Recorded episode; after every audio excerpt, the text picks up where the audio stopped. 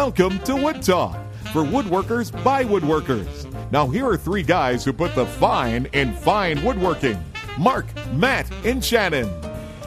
Hubba hubba, it's Wood Talk one twenty-four for March thirteenth, twenty thirteen.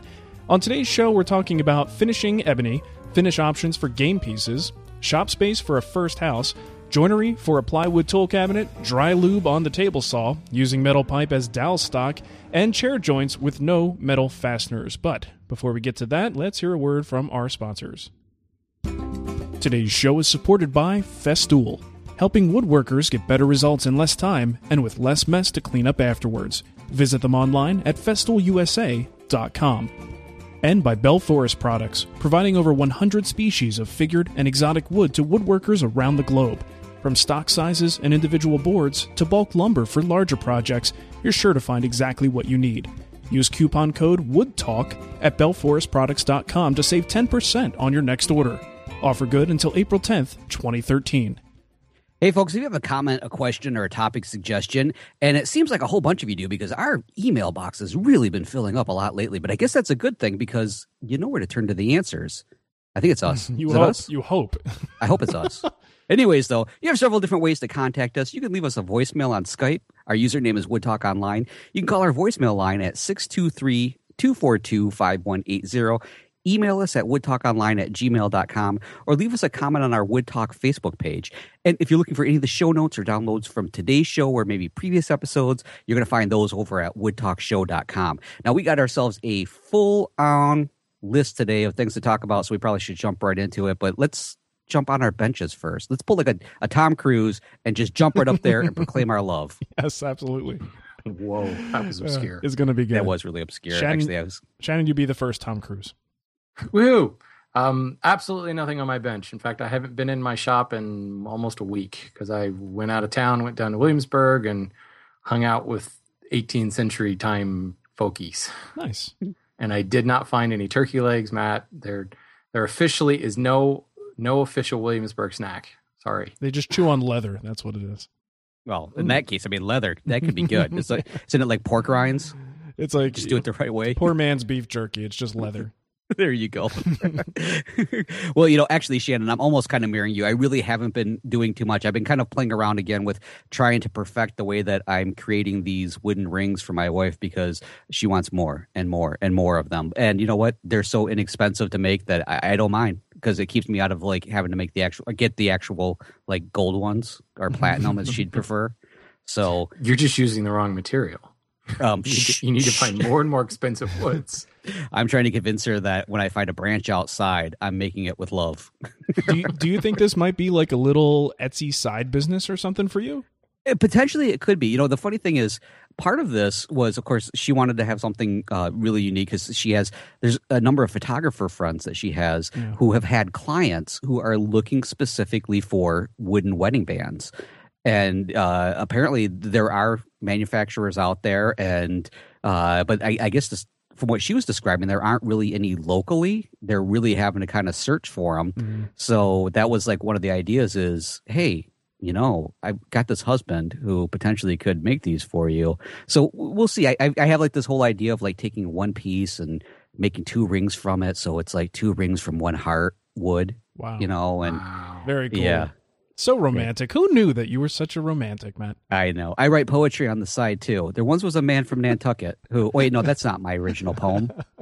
Nice. That's awesome. So, but it, actually, one thing I, I do want to mention, and I'm kind of excited about this, and I really want to kind of push the, the ring stuff out of the way at the moment. I'm trying to convince Sam that it's okay to let me do that, is uh, a while ago, we had somebody, I think, had asked about the zero clearance throat uh, inserts for a Sawstop. It was a New Zealand listener, if I remember right. Mm-hmm. And we had another listener who had contacted us and said, hey, have you looked at the ones over at uh, Infinity uh, Tools? And I guess they have one. And so uh, we were able to get in contact. And by we, I mean somebody put us in contact with the person that's creating these really cool aluminum throat plates. And I happen to have one in the shop. And I'm getting ready to try it out. In fact, I tried it in the saw opening today because they told me, look, sometimes the there's the little slots that help to hold it in place. They might be a little tight. Give that a try and let us know if it works for you. I put this thing in and it literally fit like a glove. It just slid right into place and I was just like, awed by it. So nice, nice. I haven't actually tried it out yet completely, but it's on my list for the next couple of days to at least give this a couple of test cuts. And I'm actually looking forward to this. It, it looks pretty neat. It looks very solid and very well constructed. Well, I looked on the website and I was hoping to find one because this is something I've wanted for a while, is to get something like that for my P M two thousand. But it looks mm-hmm. like they only make them in limited. Um, I, I, the Sawstop is the one that seems to get the most attention. I'm looking for it now, but I don't even know what other brands they make it for. But I, I know when I looked, P M two thousand was not one of them, unfortunately. Right. Actually, I think the, he sent a letter because uh, th- they think that you and I live together, Mark, apparently, or are next door neighbors. we, if, Maybe well, even we share a shop. We really should. So. But. Apparently, we have back-to-back uh, uh, saws. Your, your Powermatic and my Saw Stop are right next to each other at all times. It kind of sounds like a great premise for a sitcom, doesn't it? It does, yeah. Yeah, uh, Board Buddies. There you go. So, yeah, I'm looking on the site. They got the P M sixty-six. There's a couple other ones like General, Jet, uh, but no P M two thousand. So get on it, guys. Come on. I want to buy Come one on, of these it's things. twenty thirteen. What's, What's wrong with you? He was saying that they're they're now fans of the show, so uh, I, if you're listening, uh, Mark really wants it back. Well, hey, you got one customer just waiting to buy it. That'll that's worth it, right? One, exactly. One Only if it has racing stripes and flames on it. Though, that's right. I do require a special match. flame paint job of anything that enters my shop. So, oh, you are so oh, dramatic. I know. Yeah. Well, that's my that's my character on our sitcom. It's just how I am. Yeah, and I, I'm the I'm the quiet one, the unassuming one that's like, wait, what? What? Why do I picture like a, a terrible male version of Two Broke Girls? Probably. That is the worst show on television ever. Just uh, I well, I have the bosoms for it, so I think we're we're right in line there. I get to be and the hot blonde muffins. Then? Great. All right. Um, so anyways, that's mine. What do you got going on there, Mark? It looks like you have something coming in from uh, some new boards or something, or yeah, you are bored. I am bored. Uh, that's why I ordered wood. And Ooh. I got some stuff from Bell Forest. They, they've got some great stuff. You guys know that. And I ordered a couple of live edge boards and some figured maple. And they sent me. And I, the, the cool thing about having a wood dealer that you just trust and you kind of have a rapport with is you can just say, look, I, you know, I want something like this. What do you have that's cool? Send it to me, you know, and then you just pay the invoice. And that's what they did. So I've got these figured maple live edge boards that are uh, eight quarter. And absolutely gorgeous. I just put up a picture up on Facebook and on Twitter showing these two massive boards. I had no idea what I'm going to do with them, but frankly, just having them sitting there leaning up against the wood rack is like inspiration in and of itself, just having them in the shop. uh, beautiful stuff, but things like that, I think that puts a lot of pressure on us as woodworkers when you get something that is that beautiful. It's not even for me. It's not even about the money. It's just respecting the material and making sure I do justice to it and don't do something that when I film it and put it on the internet, someone goes, oh, what a waste. You know, like that type of thing. Exactly. Well, you know that's going to happen no matter it's what. It's going to happen. Do, so just You're right. Don't worry about that. You're right. But it, it still puts a lot of pressure on me to think, hmm, what do I want to do with this thing? Um, yeah, so I saw those what just before we went on. What are the thicknesses of them? What's oh, that? Eight quarter. It's eight quarter. It Sorry, is eight quarter. I just saw your picture on Facebook. So. Yeah, it is eight quarter, live edge on both sides, and just absolutely gorgeous stock. So I'm just going to look at it for a little while and, and hold off on making a decision on what I'm going to do. Yeah. Um, I was going to say just before we went on air, I was looking at these and I'm just like, whoa. In fact, I got distracted. I didn't have a chance to put up a, a notice to let people know that we we're going live because I was like, look at that. That's yeah. absolutely beautiful. It's good stuff. Um, the other thing I want to mention is as I was getting wood off of my old lumber rack in the garage where the shop used to be, I got up on the ladder and it's right near the water heater. And it's just a little sort of common sense public service message to check your water heater vents because mm. I don't know how this happened or, I mean, it was something that, you know, passed inspection when we bought the house and never really took a look at it. Uh, but check it out periodically because you never know what's going to happen. My vent had just fallen out of the connector in the, the ceiling in the garage. And it was just like, it was like three or four inches away from the, the output. So I'm like, you've got to be kidding me. How long has this thing just been like off-gassing carbon monoxide in my garage? I'm kidding. and, and, you know, I mean, to, on a serious note, it's right next to the baby's room. Yeah. Which well, freaks yeah, me as you're out walking through the garage, so you're like, I feel really happy and sleepy for some reason. I don't know a, why. I'm gonna take a nap right here in this concrete. yeah. Um, so yes, it's not, it's not nitrous, Matt. It's carbon monoxide. yeah, so uh, serious stuff. Check your water heaters, and I know a lot of us do wood, do woodworking in our garages or basements and spaces where there are things like water heater, heaters and furnaces and stuff. And just check that stuff once in a while because you just never know. Uh, don't want any accidents to happen. So absolutely good, very good point. All right, your tip for the day. That's it. Uh, let's move to the Around the Web segment, and uh, Matt, you want to start us off?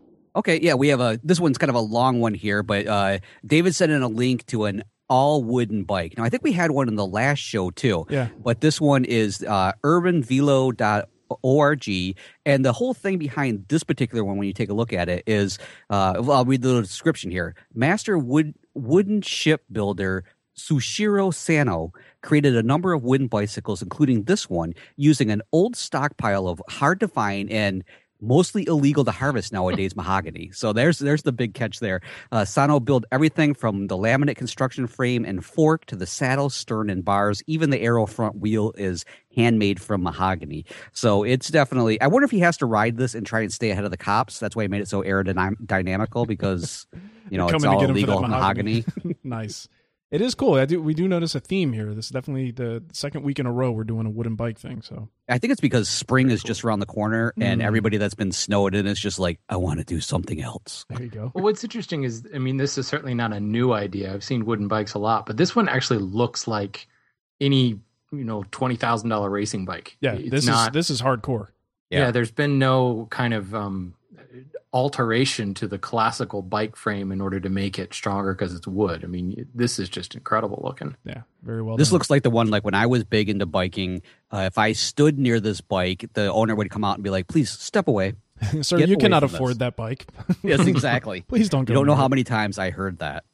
All I'm looking at is that seat. And I'm thinking, if that, it's a very thin piece of wood making up the seat. And if that ever broke, ow, hey-o, that would hurt.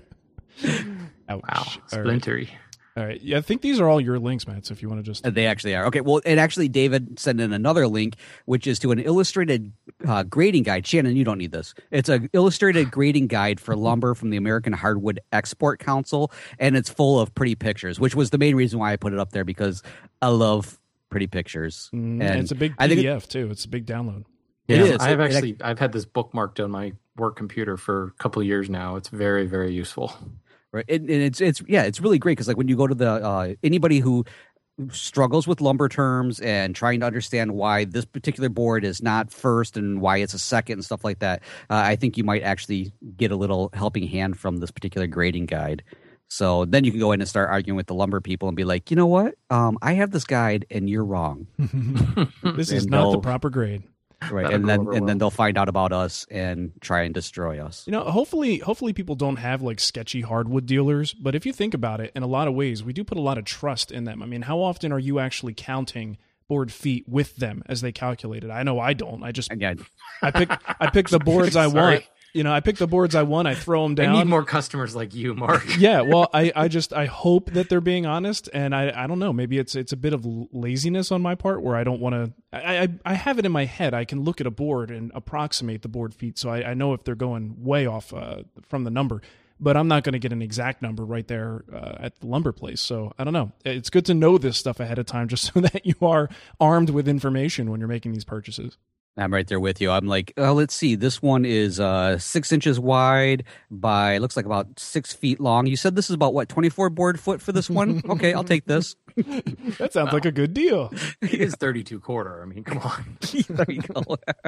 Nice. So, and yeah, then I had a guy. I had a guy call us from um, somewhere out in the middle of nowhere in Washington State, and was just irate because we overshipped him six by six board feet.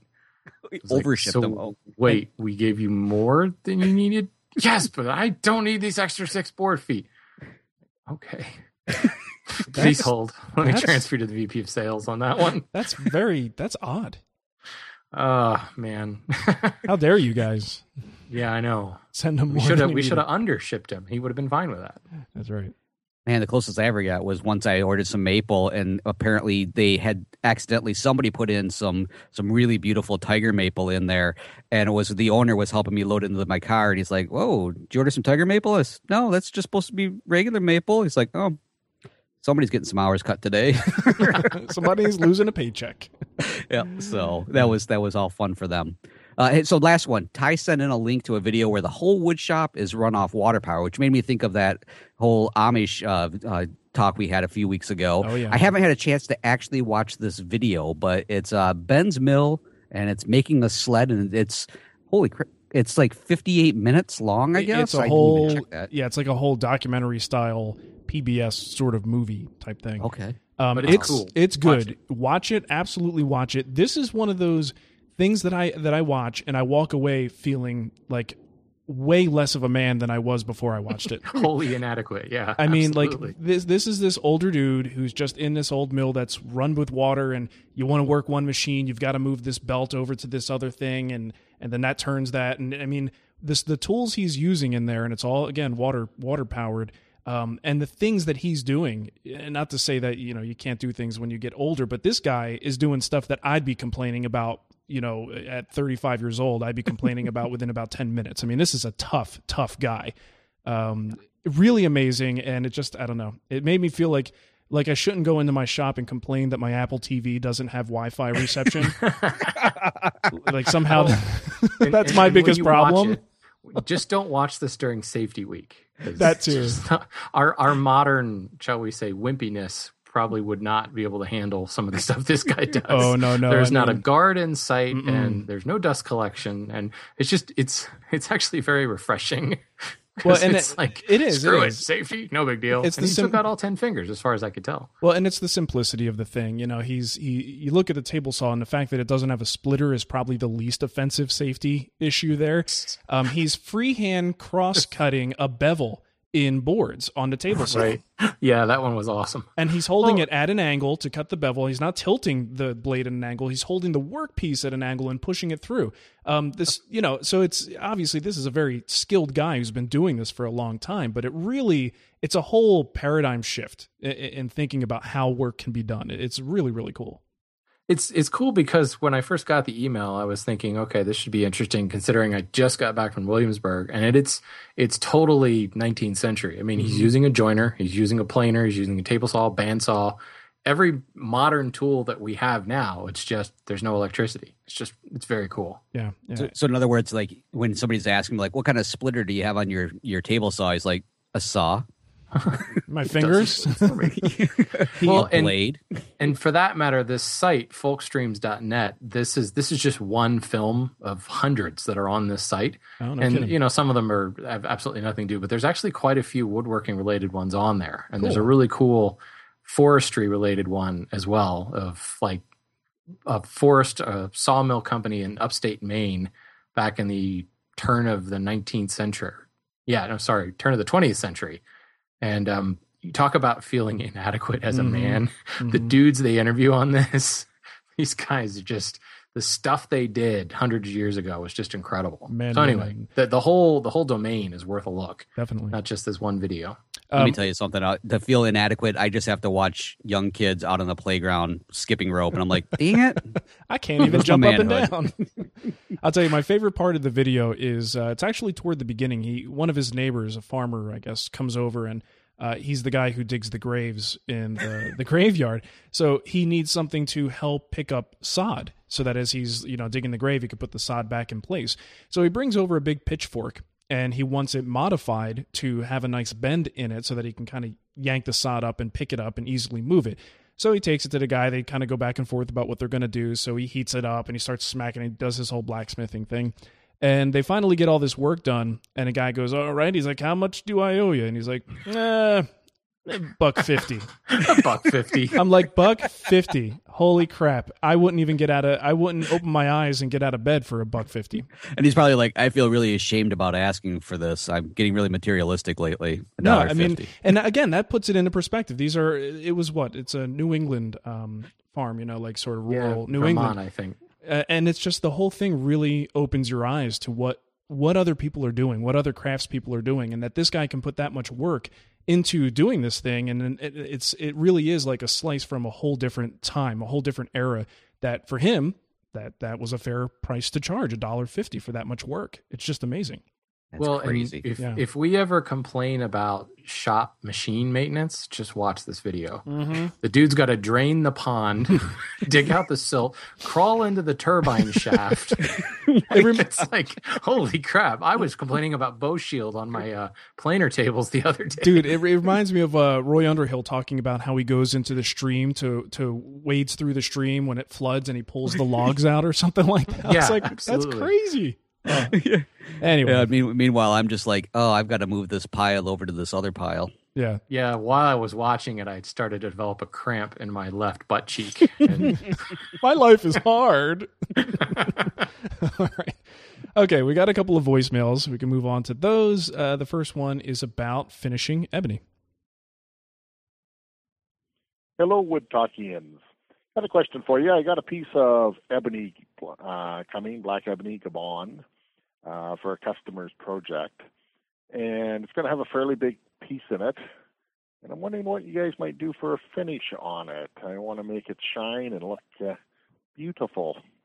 Uh, if you got any suggestions, let me know. Thanks. Bye-bye. All right. Well, ebony, it's something that usually you don't use in any sort of quantity that you have to think too much about it, because it's kind of just an accent piece, and it right. gets finished the way the rest of the piece gets finished. But in this case, it seems like he's got a substantial amount. So I'm curious if you guys have any thoughts on, on what he might use. Yeah, three thousand grit sandpaper. There you go. Shine. That's all you need to do to make it shine. It's uh... ebony is amazing stuff like that, man. I mean, you, you really can buff it out, and it's got nothing on it, but it looks like it's been finished. It looks like plastic, actually, if you go too far. Yeah, I mean, usually my, my go-to finish for ebony is just taking a piece of pine and taking black marker and putting it on it. So a little Sharpie action. Yeah, that's the, it's the best I can help you out with just, on there. Just I keep wetting it until it doesn't have that wet look anymore. And, you know, it's absorbed enough. Yeah, there you go. I mean, I I've, I hate to, I hate to admit this. I'm going to hear about it, but I've I've never used ebony. I mean, the only time I've touched ebony is when it's on a piano. That so. is uh, nothing to be ashamed of, Matt. That's a, some oh. expensive crap. Please, when have you ever known me to be ashamed? yeah. Yeah. Uh, well, I mean, it's not a, it's not going to absorb much at all. I mean, it's super, super dense. So I think the key is surface prep. Well, isn't that the key with everything? Surface prep um, yeah, with all good finishes. But once you get this prep to a certain level, um, you might take the ebony just a couple steps further as far as um, abrasive. The the three thousand grit or whatever, one of those soft pads will really go a long way. And then use whatever you use on the rest of the piece. I don't think you need to treat it differently. Well, yeah. You know, that, that, that makes me think of, it, of something is, okay, so oftentimes with, like you're talking about, there, there are so, some uh, materials that just, they really are just, they're naturally beautiful. And, and all you really need to do is literally polish the wood up itself. I mean, what's the difference is if you took it to like, Uh, a really super high grit with like almost like an automotive sandpaper or something. If you use some sort of technique like that, I, I, what type of finish would you put on there? Because I mean, part of the problem with taking it up to such a high grit is kind of uh, I can't even think of the word I'm looking for here. But like you almost kind of close the pores. Burnish, burnishing it, you mean? There you go, burnishing. Thank you for filling in the words I can't think in my brain. You know, does is there?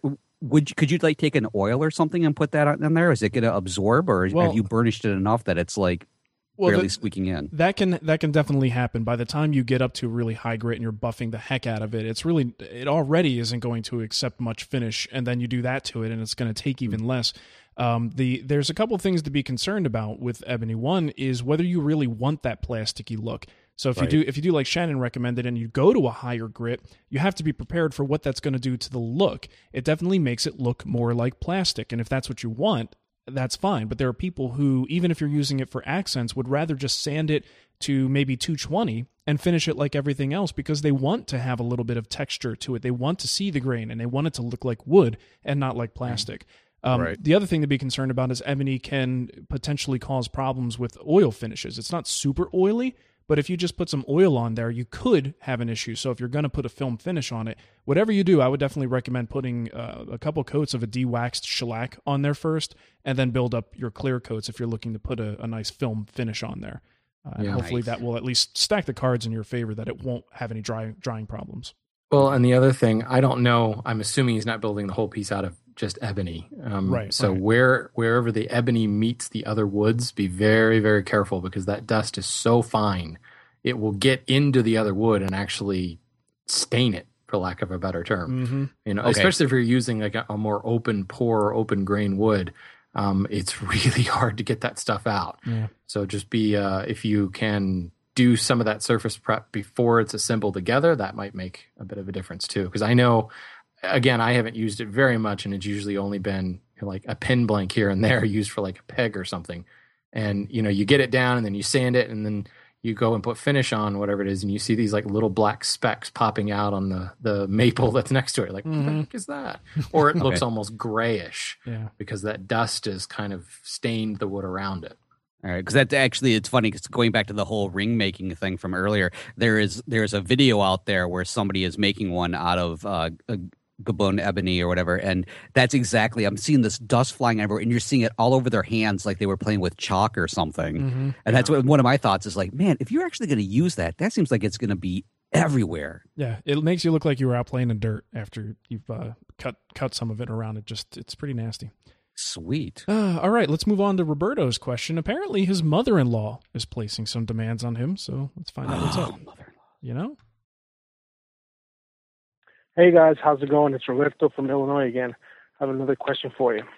My mother-in-law has just asked me to build a Jenga game that's like, I don't know, ten times the size of a regular Jenga game. So, oh, cool. You guys know that that has just moved up to the top priority of my project list. Now, never done that before. I have an idea of how to do it, but I'm wondering what kind of finish should I put on it? It's got to be able to, you know, slide in and out as the way the Jenga is played. So what do you guys suggest?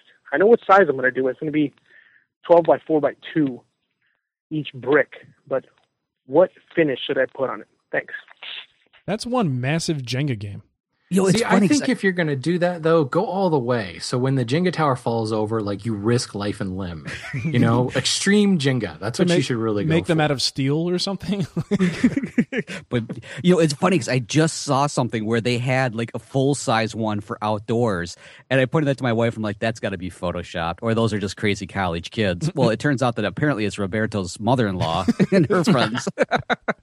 uh, playing giant Jenga.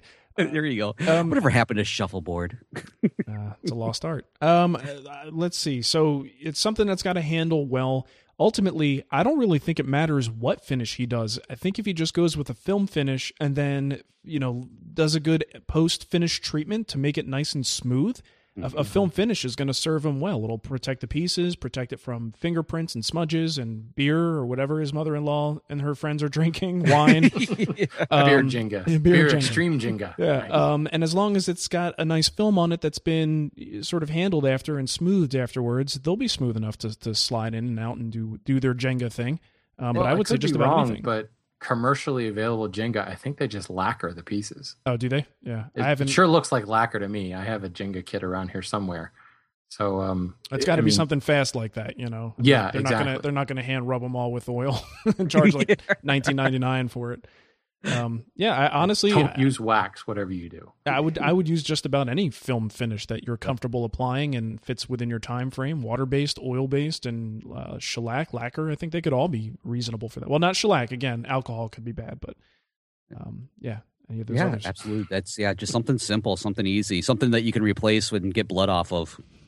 What? Yeah, I think, oh, I think extreme Jenga is the sorry. key because I'm I'm just imagining all the I don't know how many pieces there are in a Jenga set, but that's right? a lot. Yeah, it's got to be something. Fa- I would go then. Now that you mentioned that, Shannon, maybe even uh, a lacquer would be a good choice because it's going to dry fast. He could spray it. Um, that's a lot of puzzle pieces. Yeah, come up with some way that you can hang the pieces. Like use a pin vise and stick like a little piece of monofilament fishing line into the end grains. You can mm-hmm. like hang it on a wire and spray all the way around it. That would uh, be good. That'd be good. Have idea. a Jenga finishing party. Everybody yeah. There you go. Cool. All right, let's move on to the email. We've got one here from Lawrence. This is actually very quick, just a response to my uh, discussion about hardware last week. And I said that I don't really know of any good online vendors because I haven't really searched very hard. But uh, he does have he does have a suggestion here. He says that there's a mail order supplier that he uses called Custom Service Hardware. It's at c s hardware dot com. He says, while they're not quite as cheap as the local places, they do beat places like Rockler, Woodcraft, things like that. Um, C S H's twenty-inch full extension drawer guides are six fifty-one a piece. I order from them when I need something that I can't get locally. So there you go, c s hardware dot com. I never heard of it before, but uh, looks like it's worth checking out. Nice. All right. Cool. Uh, next one we have here says, I'm newly married. Not me, this person, Ryan. I'm newly I was going to say, does uh, Nicole know? No, every day feels like the first day, Matt. Wow. I, I, that's she's the way I feel too. She is actually sitting next to me, um, but she's busy. And that's why Mark has a review bed actually out in the shop. She's busy playing a game. She's got headphones on, so she doesn't know what's going on. Um, I'm newly married, and there's a good chance we'll be looking to buy our first house in the next few months. Our budget is pretty modest, and while the garage is at the top of the list, if we find something that has the rest of our must-haves at a low price, I might have to concede. I know there are other options for a workshop, but I'm a little lost on what the best options might be. I've seen everything from a separate building addition to just a large steel shed. Do you guys have any advice on what I should look at, or better yet, what to stay away from? I'm a weekend evening hobbyist, so I don't need anything super spacious or nice, just a place I can organize my tools, power in hand, set up a workbench with ample light, and again, it has to be affordable, Ryan. Uh, the first thing I'm going to say is if he hasn't purchased the house yet, I mean, doing the research ahead of time is always a good idea, but in a lot of cases, you're restricted by what you can do. Um, yeah. If you move into a place that has certain H O A restrictions or the city has certain zoning laws and you can't get permits to do work, okay, so then you can't add something.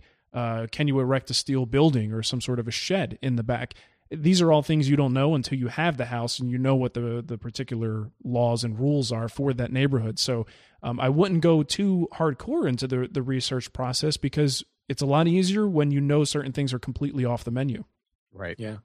Um, well, and there's also, Matt, there's these things called a basement. I think you know something about that, right? Mm-hmm. Yeah, absolutely. Uh, you don't have to dig your own. Oftentimes houses come with them. That's nice. And there's usually plenty of space, especially they're really nice if you have uh, windows in, in, on your side of the, the shop or the basement. I, I don't have them at the moment, but I used to. Uh, and, and they're really great for ventilation. But yeah, I mean, there's all sorts of opportunities. But I, I agree with you. You need to find out first what, what you're going to be running into ahead of time. Otherwise... That could that could get tricky. Oh, and the truth is, anything will work. I mean, when when you the, when you have someone who is determined to be a woodworker, they will not let anything stop them from doing it. Uh, whether it's in the back bedroom, a spare bedroom they're not using, or I've heard from people who do woodworking on their balcony in an apartment, which I don't know how they get away with that. Right. Um, you go carport, get, backyard, patio. Yeah, I've, we've. Heard them all, I'm sure. Yeah, literally. People do. They do what they have to do because that this is something that they're passionate about. So, so you'll figure it out, man. I mean, there's there's things you can do, but let's see what you come up with first uh, in terms of the actual house, and then um, take it from there. Yeah, because otherwise, I mean, we if we put together a list, there's a very good chance that your uh, new wife will hate us, and we don't want that yet. Yeah, definitely. All right, Shannon, you're up. Uh, let's see. This is from Andy. He says, I'm designing a tool cabinet for hand tools out of three-quarter cherry apple ply. Why plywood? Because it's a tool cabinet, and I'll probably make another next year. Attaboy. Good answer. Uh, the case will be approximately twenty-six, or excuse me, thirty-six by thirty-six by fifteen, and for inspiration, I'm using a Jan Zoltowski box. Box joint, ca- oh, from Fine Woodworking Tools and Shops two thousand seven, and Chris Bexfort's solid cherry cabinet he made for Lee Nielsen. My question is... what would be the best, strongest, and most visually pleasing way to join the carcass? Jan uses half-inch box joints, and Christian is using dovetails in the solid cherry, which I can't really do with plywood. How about a lock miter joint? Is there something else that I'm not thinking of? Hugs and kisses, Andy. Mm. Well, I don't know about you guys, but I can't stand lock miter joints. never had luck. Seam. Yeah, never you had know, luck. And I even, I even like bought one of those little like. Um, plastic like setup blocks yeah, um they suck. From Rockler, and you know it got easier when I got um you know adjust from the top um router table insert that mm. I could adjust by like one hundred twenty-eighth of a second of a of a second of a inch whatever that whatever that whatever that unit of measurement it was used one hundred twenty-eighth of a cubit, and even then it just it never seemed there was such precision built into that joint and so little precision built into wood because hey it moves yeah. when the humidity changes that I just I never got them to line up right, and um you know I would if it were me I would do something like a lock rabbit joint or something yeah. if I really wanted a locking joint, or uh, they make these really cool things um called Miller dowels that are really great. Butt joint, drill with a step drill, pound the dowel in, get it in a cool contrasting color, and boom. You're fancy. That is fancy. Um, well, here's the other thing. Why not finger joints or box joints with yeah. plywood?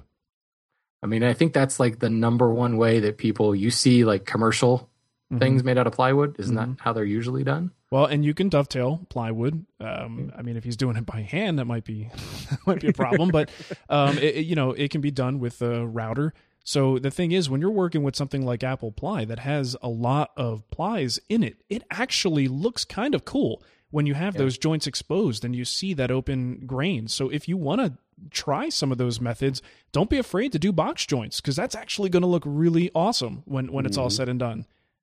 I would have to agree on all of the things that you guys just talked about. Thank I, I've you, got Matt. Nothing to add to that. Thank you. Good job, Matt. Um, the you. Other thing is, if he has to, you know, you mentioned the dowels, Shannon. If he has to, he could always go, especially if he's he's already classifying this as a temporary thing. You know, like he's going to build a better one. So this is not the end-all, be-all. Why not just a dado and then reinforce it with some dowels from the side? Or yeah. a screw. Egads. Oh. Well, a screw and then cap it off with a plug. I mean, it's... Some, some nice rose head hand wrought nails. Mm. I saw yeah. some for a dollar thirty a piece at Williamsburg. Jump on that. Mm, that sounds good. Which apparently, nice. As I'm told by Twitter, that's a good price. So I wouldn't know. I don't use nails.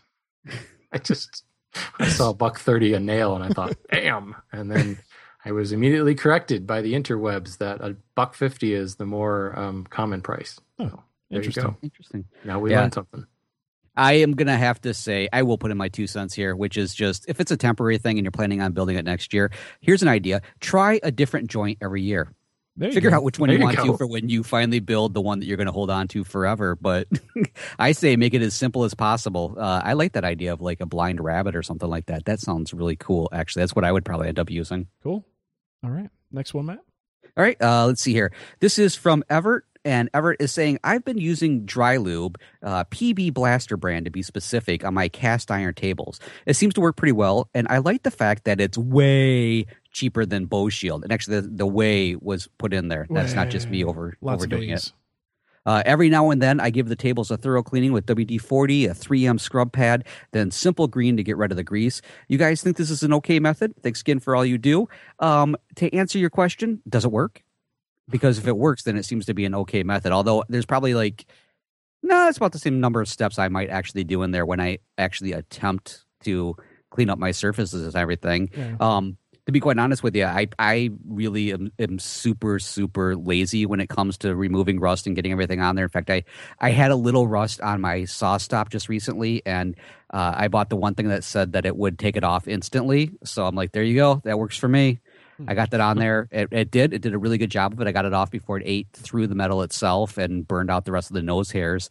Uh, but then I just followed it up with just some simple wax and everything and put that on, and I was all set to go. So, again, I don't really spend a super great amount of time working on my tools for rust prevention and stuff like that. I try to do as minimum as possible. Mm-hmm. So I, he's got yeah. like maybe a step or two in there more than I actually do. Yeah, you said it, man. If it works, it works. I use the same stuff, but I, I don't typically coat the table saw surface with it. I use it for my blades and bits. So, um, you know, Dry Lube is perfect for that stuff. So I, every time I clean my table saw, get the, um, what do you call it, the pitch and resin remover, dry it off, and then hit all of the little teeth and the sides with this Dry Lube stuff, rub it in, and boom, you're done. You know, that that's a great point, like what, talking about like you're doing just just the blades themselves, because I think it is funny when you kind of go overboard. It's that kind of that whole mind thinking where you're like, um, all right, if a little is good, um, a, lot a lot must, must be, be so much better. yeah. Now, well, and I do I do wax the top of the table. I just don't use that particular product to do it.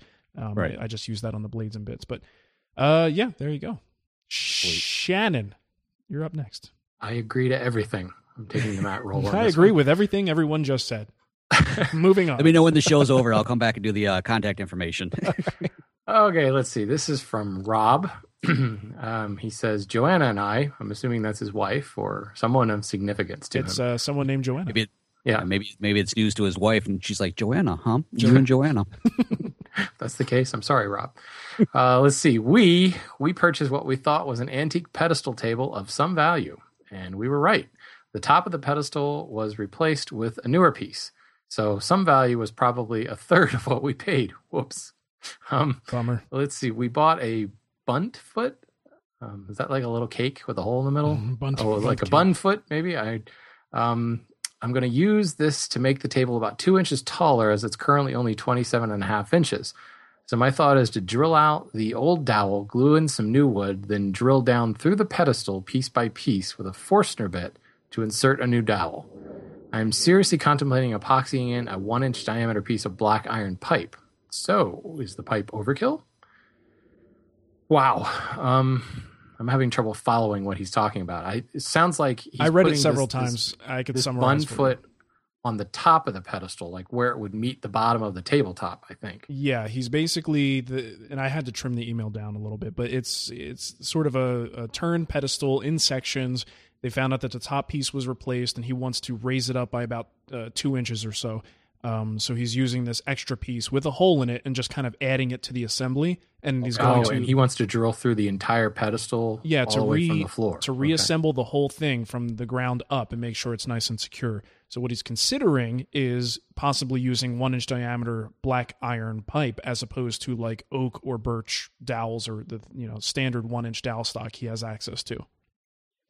Well, um, I'm assuming, if I understand how it's constructed, and when you look at antiques, this is not attaching the tabletop to the pedestal. This is just holding the pedestal together. Mm-hmm.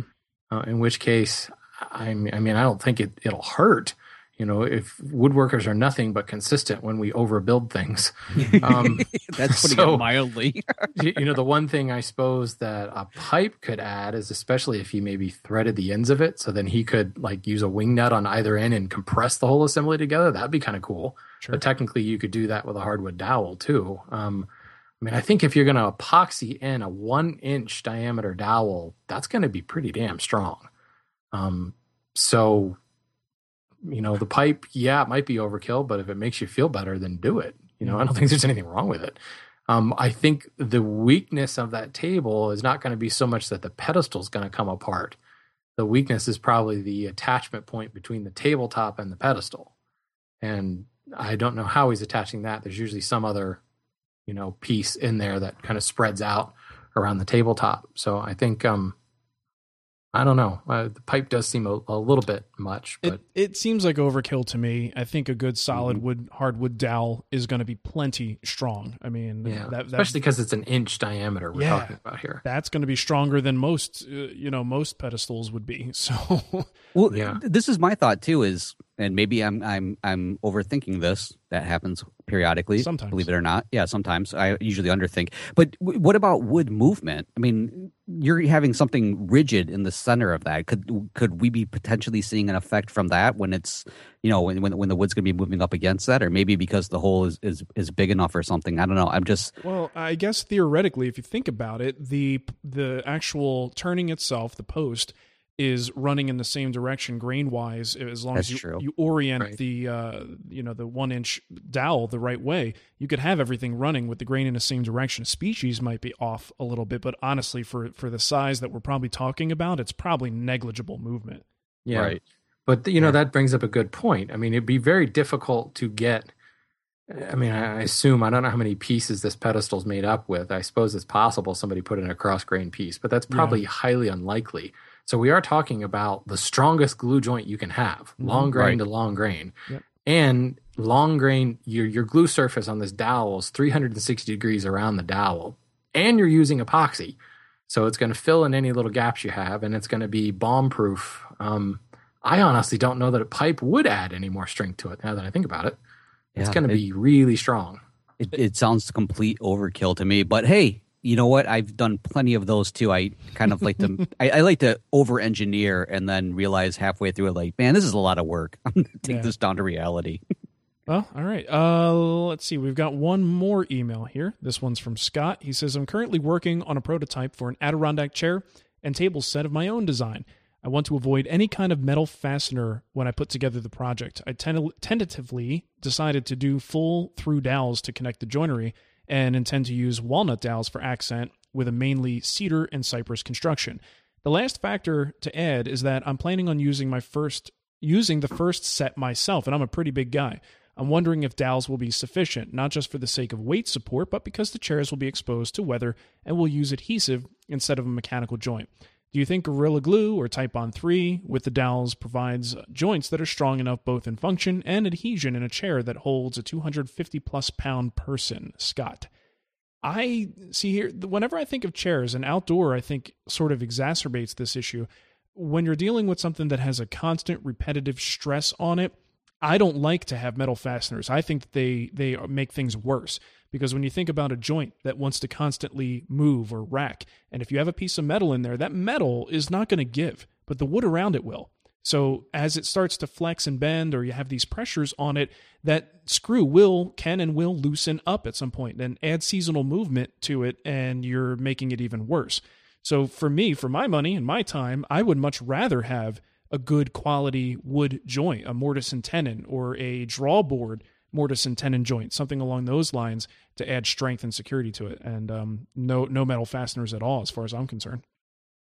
What about you guys? Sure. Okay. Yeah, yeah. And that's a show. Well, I mean, I think that the issue is, is we, we have no idea what his design is. I mean, I'm picturing right. the typical Norm Abrams. Yeah, classic. Uh, and this may be where he's be where he's coming from, because Norm used carriage bolts, um, like, and screws to attach the slats down to the whole thing. So the typical, typical meaning Norm Abrams design has that cross piece, the, the, what do you call those things? The hand rest, the arms. Yeah, yeah, yeah. They're cantilevered out, and then there's a cross piece on the back that's attached with carriage bolts. And that essentially, that cross piece holds all the weight of the back when you lean back against it. So there's that joint where the, the carriage bolt comes through, and I think there's a fair amount of stress on that. So if he's going to replace that with a dowel, um, you know, I don't think that, you know, you don't want to use a quarter inch dowel there, but um, something substantial. Right. Yeah, I mean, I think he'd probably be okay there. I mean, walnut is not an exterior wood, but we are talking about a small amount of it. Just keep in mind that your ingrain is going to be exposed to the elements now. Yeah, right. Um, so just well, finish it appropriately to well, try to protect that. Well, the other thing I wanted to add to, to what I had said is, although I don't, I'm thinking in terms of just like a screw and a threaded screw holding into a piece of wood via its threads. I wasn't thinking in terms of bolts. You know, so yeah. if you have drilled holes and you want to incorporate some heavy-duty hardware, that may be a different story. But I was thinking in terms of screws. Uh, what yeah. were you going to say, Matt? I was just thinking, because as I'm reading this, another part of it really that I, I think he's concerned with is uh, the actual type of glue itself. And I think if you're really concerned, because you because he's saying right in here, right in here, we'll use adhesive instead of a mechanical joint. So it sounds like he's kind of wondering about the the glue itself is. If you're that concerned about it, maybe move up more towards like something like an epoxy or something where, again, and it's like you're pointing out, uh, Shannon, how you know, you're going to have the end grain of the dowels exposed. Maybe that epoxy could help to kind of seal those a little bit so yeah. you don't have that potential mm-hmm. you know, moisture wicking up through there. Because, I mean, uh, Titebond three or maybe like a, gor- a Gorilla Glue polyurethane or something like that, that, that's fine. It's water resistant. It's not, you know, uh, waterproof necessarily. Uh, so that just makes me wonder – you know, what type of, if you're going to be relying that much on the ad- adhesive along, hopefully with the design, but if you're really thinking the adhesive is what you're most concerned about uh, there, what type of adhesive should you go with? Hmm. hmm. Well, I have um, six Adirondack chairs floating around my house. Um, and I used Gorilla Glue on the first set I made eight years Polyurethane ago. Polyurethane or, or w- regular wood? The, the stuff that the original vo- the original formula that I, like foamed up, the stuff that okay. we all hate now. yeah, the, yeah, the polyurethane. Goopy crap. Yeah, and I mean, the point being, those chairs are as bomb-proof as they were the day I built them, and they've been through eight seasons now, eight winters and, and summers. Uh, I've got a pair that are five years old out in the front of my house that I use Titebond three on, okay. um, and they're exact same situation. Mm-hmm. Um, and then another, actually I've got two pairs that are made with Titebond three and no problems. And then I made a set for my in-laws using the new formulation of Gorilla Glue, the uh, polyurethane Gorilla Glue, not the white stuff. And I mean, of course, those are only two years old at this point, but I mean, they're ridiculously strong. So I, I think the modern glues are, are more than sufficient to handle what you're looking for. Yeah, I've got two from uh, the Guild build a couple of years ago, and I believe that's now two years old, and those were Titebond three primarily, and two Arizona uh, summers. It survived without too much of a problem, so we don't get too much in the way of cold stuff, but uh, we definitely have some abusive heat and high temperature here uh, in the summer, so yeah, good stuff. Sweet. Cool. All right. So iTunes reviews, uh, just good news for people who listen. We're no longer going to read every review we get because, frankly, we get too many to read. And I know it's kind of just, uh, I don't know. I know if I was listening to a show, I would not want to hear five other people's reviews. I would stop. yeah. You know, yeah, realistically. This is the point where I start fast forwarding. Like, okay, thank yeah. you. So, so we will, uh, we're, if one of them is particularly interesting, we might read it. But ultimately, we are still going to thank the folks who left us reviews because we really do appreciate it. And if you want to leave us a review, you can go to iTunes and just look us up in the iTunes store, click on ratings and reviews, and then you can tell Matt how much you enjoy his company. Because I, I go almost religiously every day now because I'm obsessed with finding out what you think. What's new? So. What's new? So uh, special thanks to Titanium Syndicate, Cyberbiker two, Miss oh nine nine R G, and Don V J G R, who actually left this review, which I will read. He says, I'm a very new woodworker starved for good content. Somehow I ended up here, LOL. Very funny, Don, you jerk. Yeah. Uh, just kidding. The show, as they call it... I'm not. The show, as they call it, is like sitting down with three woodworking buddies and cracking a beer. They trade great information, insights, and insults in a very good-natured sense. They also have skill. They are also skilled at probing through the boundaries of appropriate family, quote-unquote, radio. I have no idea what he's talking about. And, this is the best part, and stumble over those lines from time to time. Always funny. Each have their own shows and combined make a great mix. Thanks for keeping it coming. Uh, truly love the show, Don. We appreciate that, Don. Thank you very much. And I can guarantee you that after today's episode, they uh, they they trade great information insights uh, will be one thing that he's wishing he could go back and remove from the review. Exactly. Um, all right. I'm, so I'm seeing some sort of show tagline, new intro, something about probing boundaries or Wood Talk probes you in a good way. Or probing boundaries. Like yeah. Since uh, two thousand seven. Yeah. Wood Talk, the uh, proctologist of woodworking. It's terrible. We had a, cold, a totally clean show up to this point. Now you're screwing it, it up. Kind of clean. Ooh, my dog farted. Oh, Ooh, oh, that's that's not clean. That's at all. Brutal. All I right. thought you said Nicole was sitting next to you. No, no, no. She just oh, left. Geez. Actually, it is suspicious because she just left a few seconds ago. So it could have been a it could have been a drive-by. Crop dusting. All right. So remember, today's show is sponsored by Festool. You go to festool u s a dot com and see all the great stuff that they have there. And also Bell Forest Products, who just sent me some fantastic boards that I talked about earlier. Go to bell forest products dot com. And I also would like to mention that you can sign up for a recurring donation to help support the show. Just go to wood talk show dot com, and over in the left-hand column, you'll see a few links there that you can click on and sign up for a very inexpensive monthly thing. It's like, you know, the price of a, actually less than some cups of coffee, depending on where you drink your coffee. Uh, and if you want, you could join the uh, the group of people who have been helping us out, like our buddy Tom, who signed up, Tom Buell. You guys know him. Fantastic craftsman. Oh, um, yeah, absolutely. Gorgeous. Love his, love He is gorgeous. Yeah, um, and his projects are nice, too. I know. That's what I'm saying. Mostly uh, it has to do with where he buys his lumber. Does it? No, he's only bought lumber from me once and hasn't built anything with it yet, oh, so okay. I can't really say that. Most of the stuff, he's using that old uh, old-growth mahogany, the stuff that was dredged up. That's He just makes amazing things. Anywho, thank you, Tom, for that. We appreciate it. And, Matt, how about you give him the contact info, and we will get out of their earballs. All right. Well, if you have comments, questions, or topic suggestions, maybe just like Roberto, your mother-in-law wants you to build something and you're like, wait, what?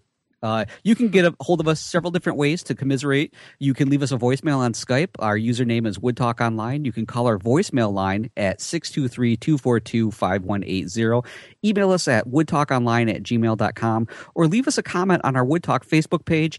And if you're looking for the show notes or downloads from today's show or previous episodes, you'll find them at wood talk show dot com. And I'm just going to put a, you know something out there. Uh, last week we had that great phone call that made us all laugh.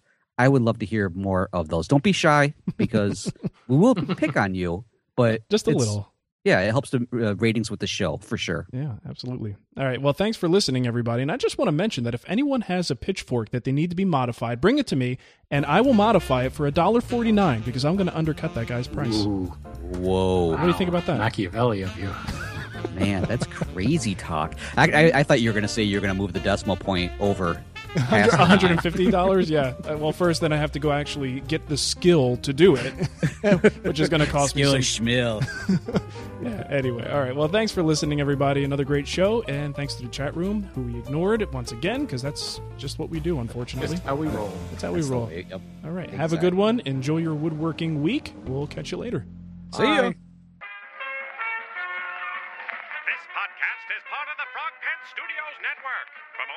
About this and other shows, visit frog pants dot com. Audio program so good, it's like you're there.